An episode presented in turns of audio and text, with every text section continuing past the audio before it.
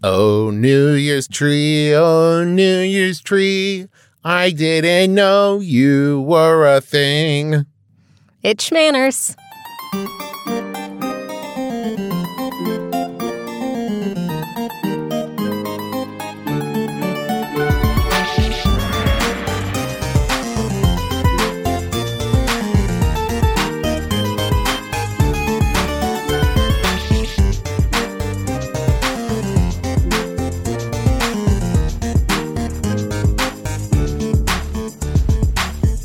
Hello, Internet. I'm your husband host, Travis McElroy. And I'm your wife host, Teresa McElroy. And you're listening to Schmanners. It's extraordinary etiquette. For ordinary occasions. Hello, my dove. Hello, dear. Happy New Year. Thank you. And welcome back. I can't believe we haven't spoken yet this year.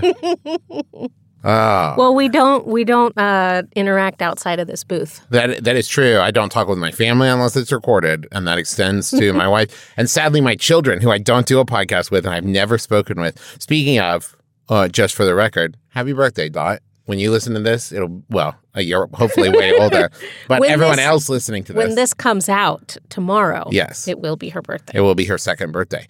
So I want to get right to it because I know that the topic is New Year's trees. Right, because you read that on the copy. Correct. And that is all I know.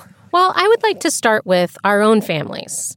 Talk to me about the Christmas tree in your house growing up. When did it go up? Oh. When did it go down?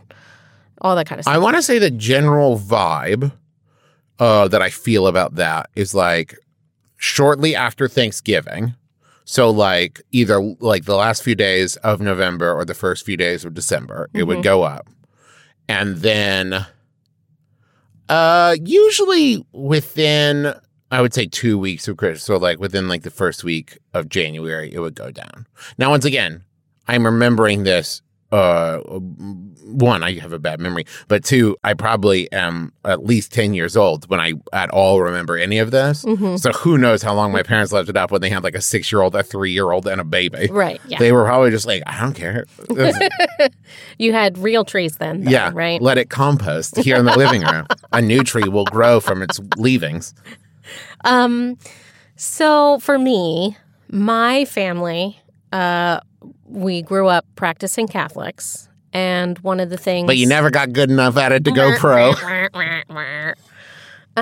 One of the things that my mother was very insistent about is that Christmas isn't over until the 3 wise men get there. So it's called, in the Catholic Church at least, it's called Epiphany, right? Sure. So you have your little nativity scene, right? And you don't add those 3 wise men until January... Is it 6th? Yeah, January 6th. So today, when we're recording this. Okay.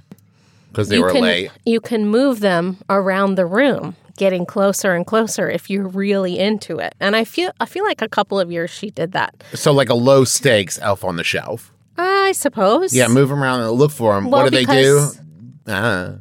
Because, you know, if you remember the song, We Three Kings... Right?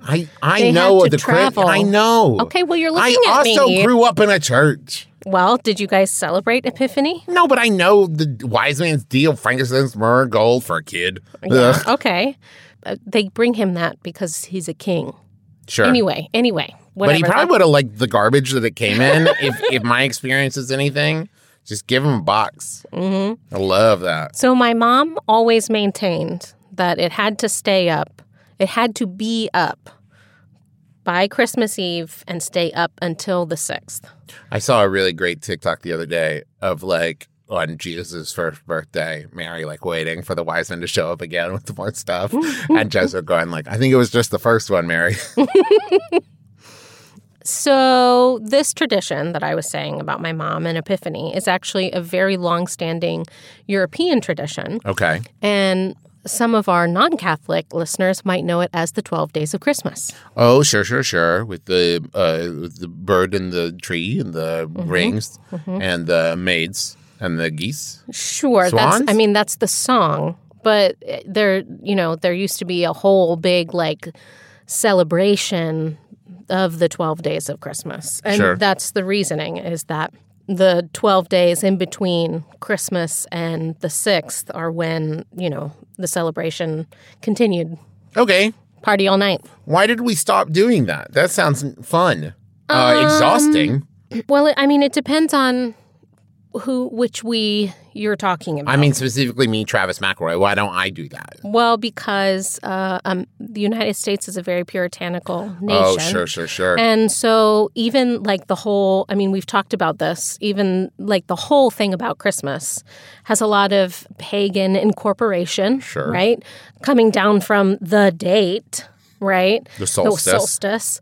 And like all of the trees and the holly and the, you know, all that kind of stuff is also pagan incorporation. So that's why. They were like, that's too much partying. No more of this. It's about Jesus and Coca-Cola now. Yes. Probably the Puritans didn't do the Coca-Cola part. Okay, so that's why we don't do that here. That's why we don't do it here. Although it has been celebrated since the beginning for Germanic and Celtic nations. Is that why? Because your family's got a lot of German in it, right? Is that like why your mom does it? No, my mom does it because it's Catholic. Oh, okay, great. So what does that have to do with New Year's trees? How is that different from a Christmas tree, right? It sounds like the same thing. It is kind of the same thing, but if we're talking about pagan roots, yeah, there was the Christmas tree. The trees got them. Which was for the winter solstice. Yeah. Right?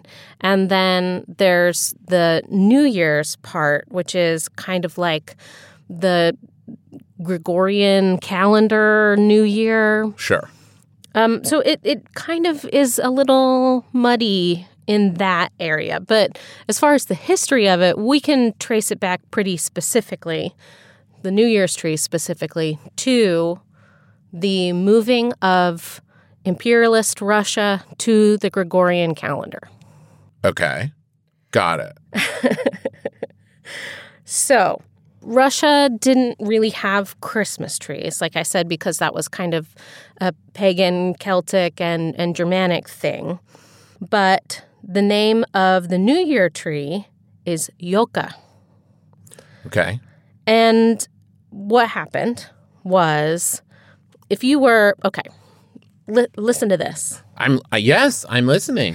You are an unassuming German noble person. Okay, let me get. I don't assume. Okay, go on. Who loves their Christmas tree, and you put it up in your house in the 17th century. Oh, my house in the 17th century. If you displayed it in maybe a window. I put it in a window. It might have been spied by someone quite famous and powerful in old-timey Europe. Oh, no. It was Shakespeare? Nope. No. Peter the Great. Peter the Great saw my tree. Tsar Peter. I'm so flattered. Tsar Peter. What, he's coming inside? What? Oh, he's taking my shoes. Okay, wait a minute. Oh, Peter, give me my shoes back, man. I can't. Ugh. You wake up. Oh, sorry. I got lost in it. Sorry. He traveled through Europe with one goal. Find my shoes. No. Okay. To make Russia more European. Oh, okay. He wanted to establish a more traditionally Western tradition in his homeland, believing that this would put them as Russians on kind of more of an even playing field with the rest of Europe. It would make him feel like more like, oh, Russia and us, we're not that different, you and I. Exactly. Russia, they're just like us. So kicking and screaming, he dragged Russia into the modern era.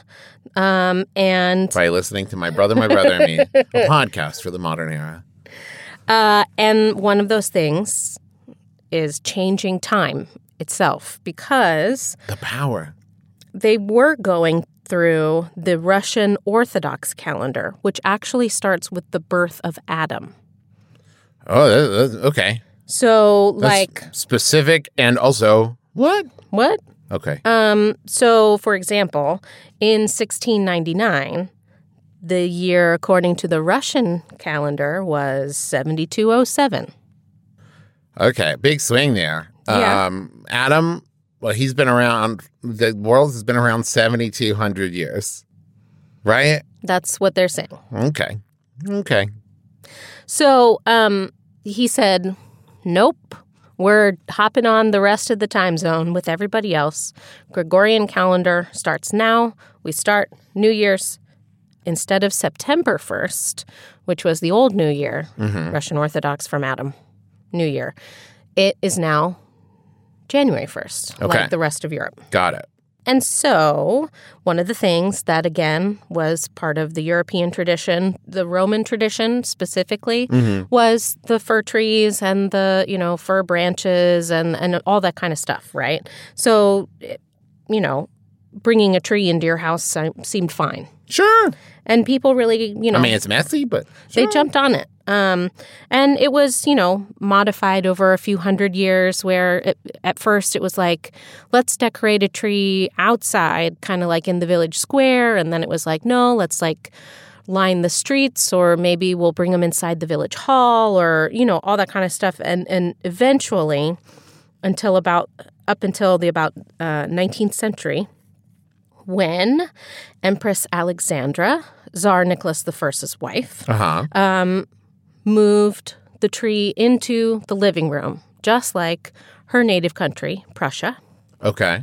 And so it was right there, just like my German ancestors. In the house. As someone who just loves portmanteaus, I always like the word Russia because it sounds like a portmanteau of something and Russia, like pretty and Russia or precious and Russia. Oh, that's precious Russia. Oh, we'll just say Prussia, right? I just like it. I know that's not the case. It's its own thing. That's what I think about all the time. Just like, well, it's not pronounced this way, but like Arkansas and Kansas. It looks like it's like Arkansas. Yeah.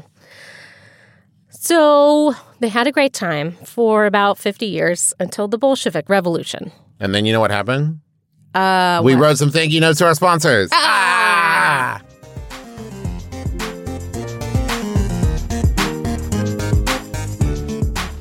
Hey there.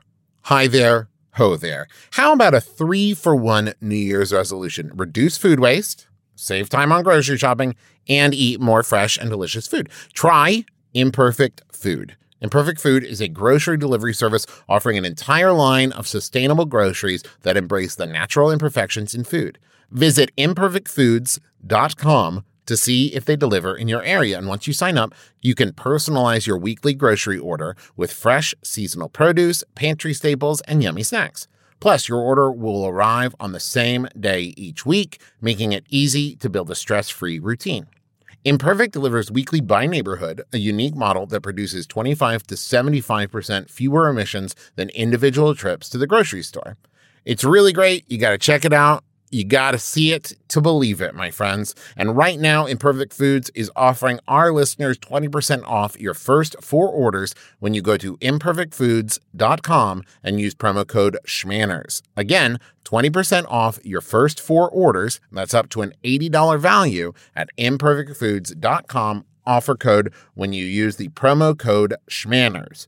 Join the movement at imperfectfoods.com and use the code Schmanners. Hi, I'm Annabelle Gurwitch. And I'm Laura House. And we're the hosts of Tiny Victories. My tiny victory is that I sewed that button back on the day after it broke. We talk about that little thing that you did that's a big deal to you, but nobody else cares. Did you get that Guggenheim Genius Award? We don't want to hear from you. We want little bitty tiny victories. My tiny victory is a tattoo that I added onto this past weekend.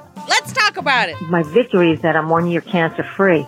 But my tiny victory is that I took all of the cushions off the couch, pounded them out, put them back, and it looks so great. So if you're like us and you want to celebrate the tiny achievements of ordinary people, listen to Tiny Victories. It's on every Monday on Maximum Fun.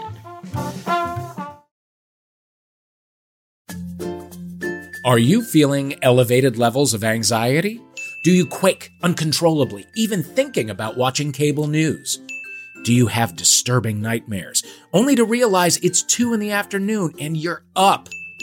If you've experienced one or more of these symptoms, you may have FNO, news overload. Fortunately, there's treatment. Hi, I'm Dave Holmes, host of Troubled Waters. Troubled Waters helps fight FNO. That's because Troubled Waters stimulates your joy zone. On Troubled Waters, 2 comedians will battle one another for pop culture supremacy. So join me, Dave Holmes, for 2 doses of Troubled Waters a month. The cure for your news overload. Available on MaximumFun.org or wherever you get your podcasts. Okay, so there was a revolution. Right. And it was revolutionary. Indeed, because along with communism... it revoluted everything. Mm-hmm. Came state-sanctioned atheism. Okay. So their Santa Claus analog, Father Frost, was kaput. Mm. And then it came for the tree. And then it came... I mean, it basically came for... all of these winter celebrations, because when you have official atheism as your state's what do we want to say, religion? Mm-hmm. Yeah. I mean, atheism is the antithesis of religion. Sure, but it makes sense if you think about it. It's a belief system. It's a belief system. There we go. That's right. You get rid of Christmas trees. You get rid of Santa. You get rid of New Year's trees. You get rid of any solstice celebration, Jesus birth celebration, 12 days of birthday celebration. Sure. You get rid of all of that stuff.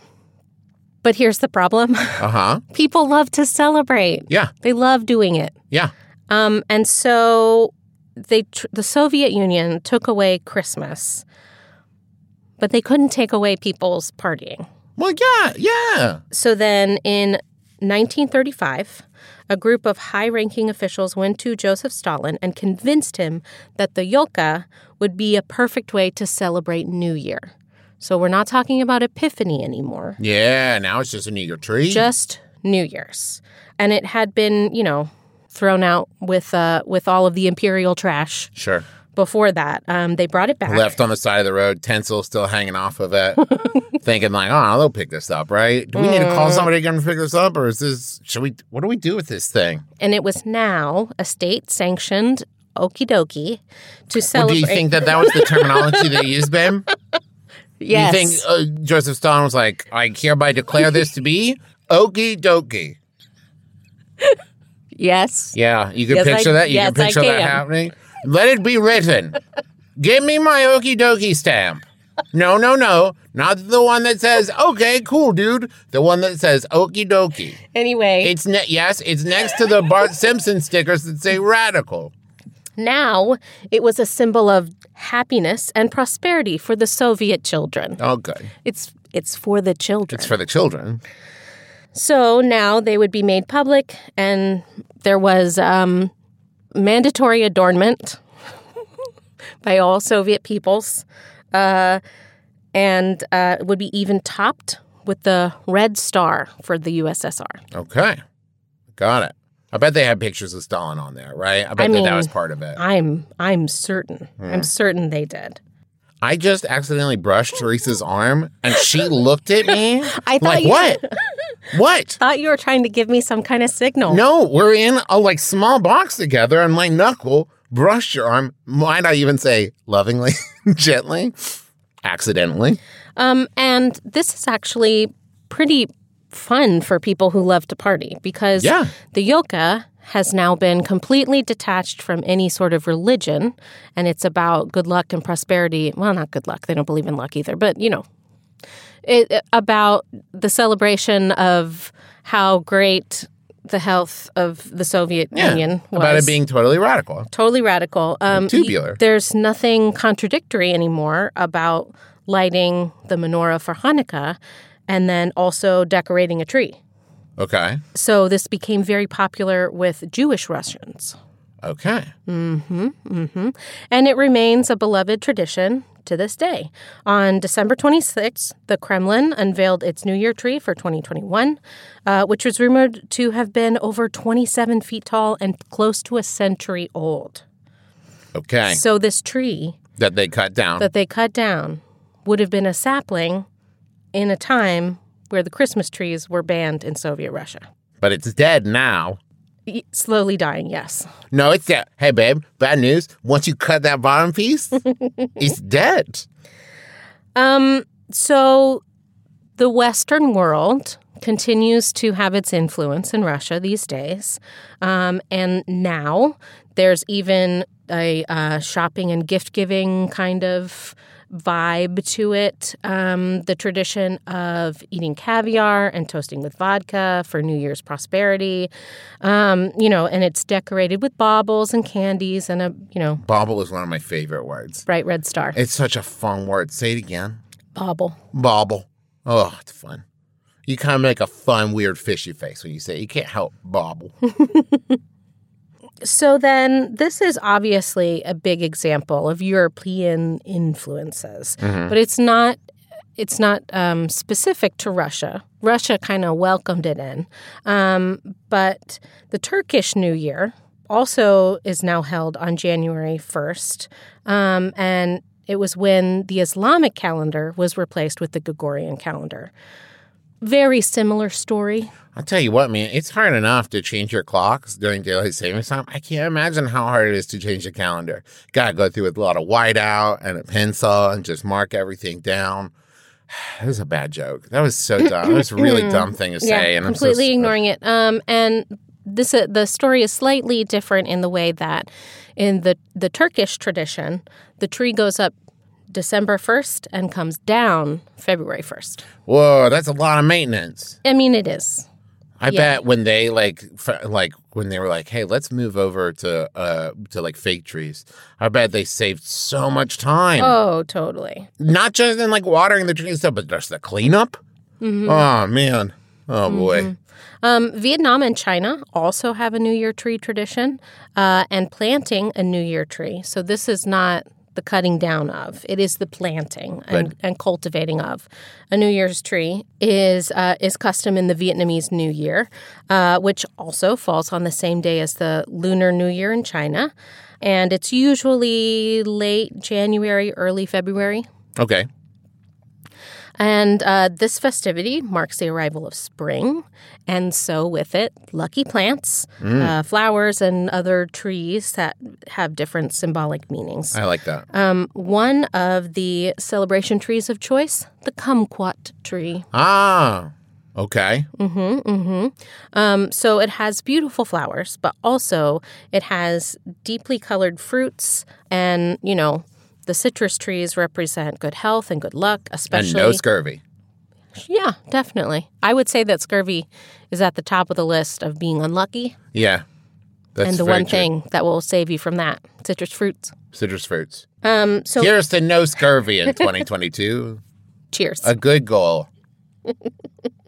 So if you were to walk through the streets of Hanoi, you would see... Wait, let me get in my... Oh, I'm walking the streets. I mean, that... It's definitely a lot less than the other one. Okay, go on. You would see kumquat trees. Oh, look at all the kumquat trees. And shrubs at the entrance of bustling businesses. Oh, there's shrubs everywhere. Bring in customers and good fortune. Ah, there's too many shrubs. Oh, God, the shrubs are falling. Oh, the shrubs are... Oh, sorry. Oh, there were shrubs everywhere. The shrubs came to life. So you should have a very particular set of criteria for your tree. It should be abundantly fruited and healthy with big, shiny leaves and fruits on it that are both ripe and green because you want the luck to grow and continue and things like that. You don't want to pick all the luck off of your tree. Yeah, no. And so the more fruit you have...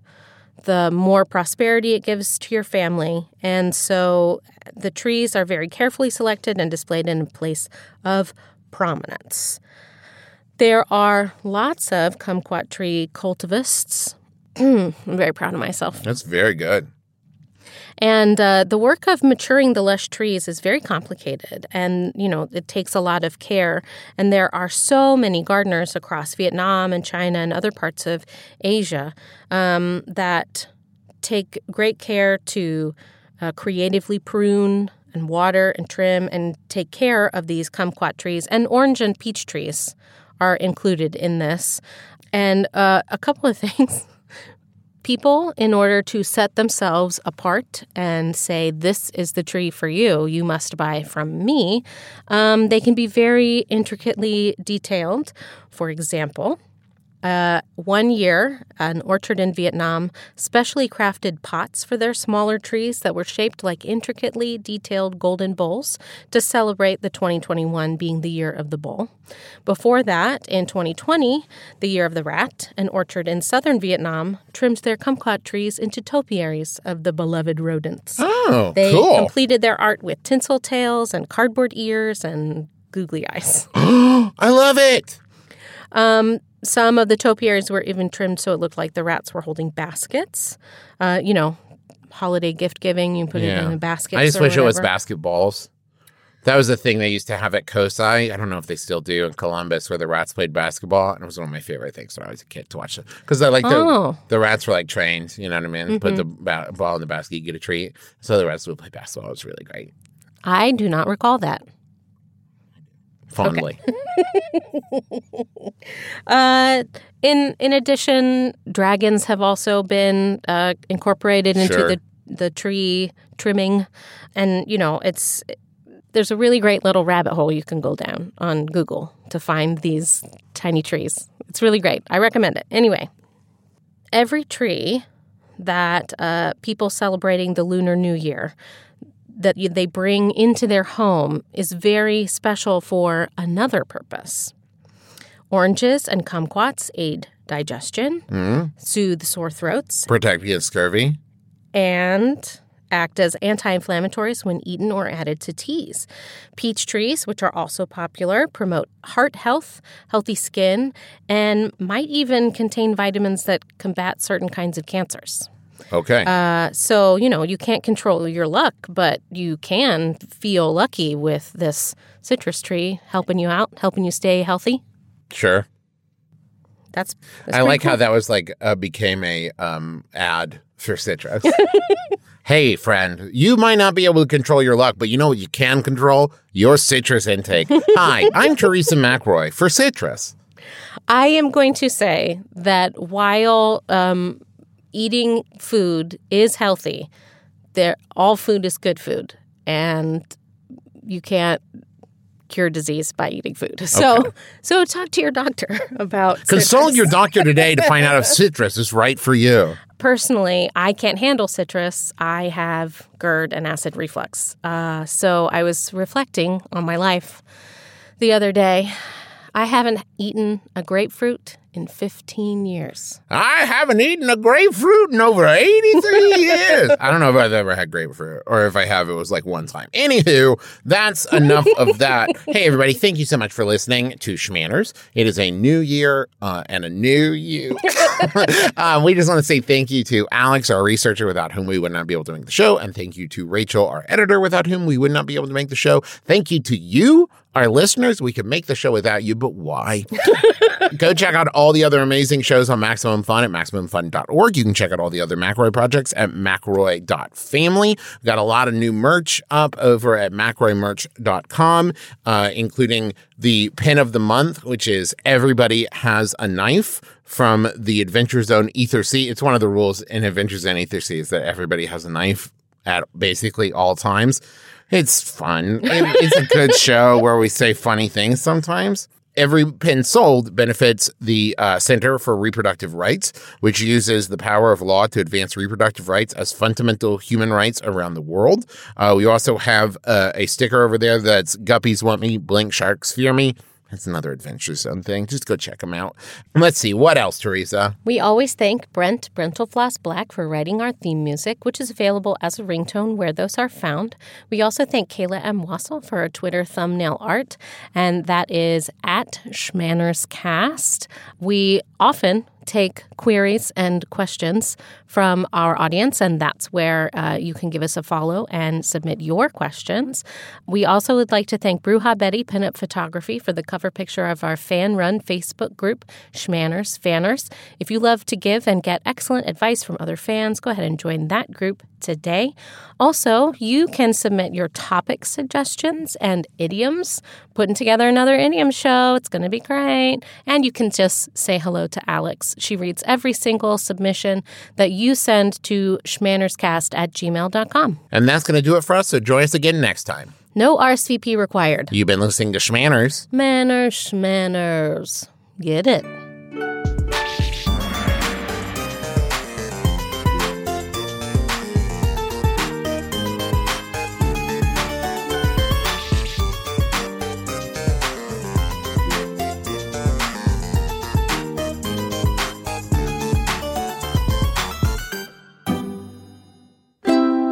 MaximumFun.org. Comedy and culture. Artist-owned. Audience-supported.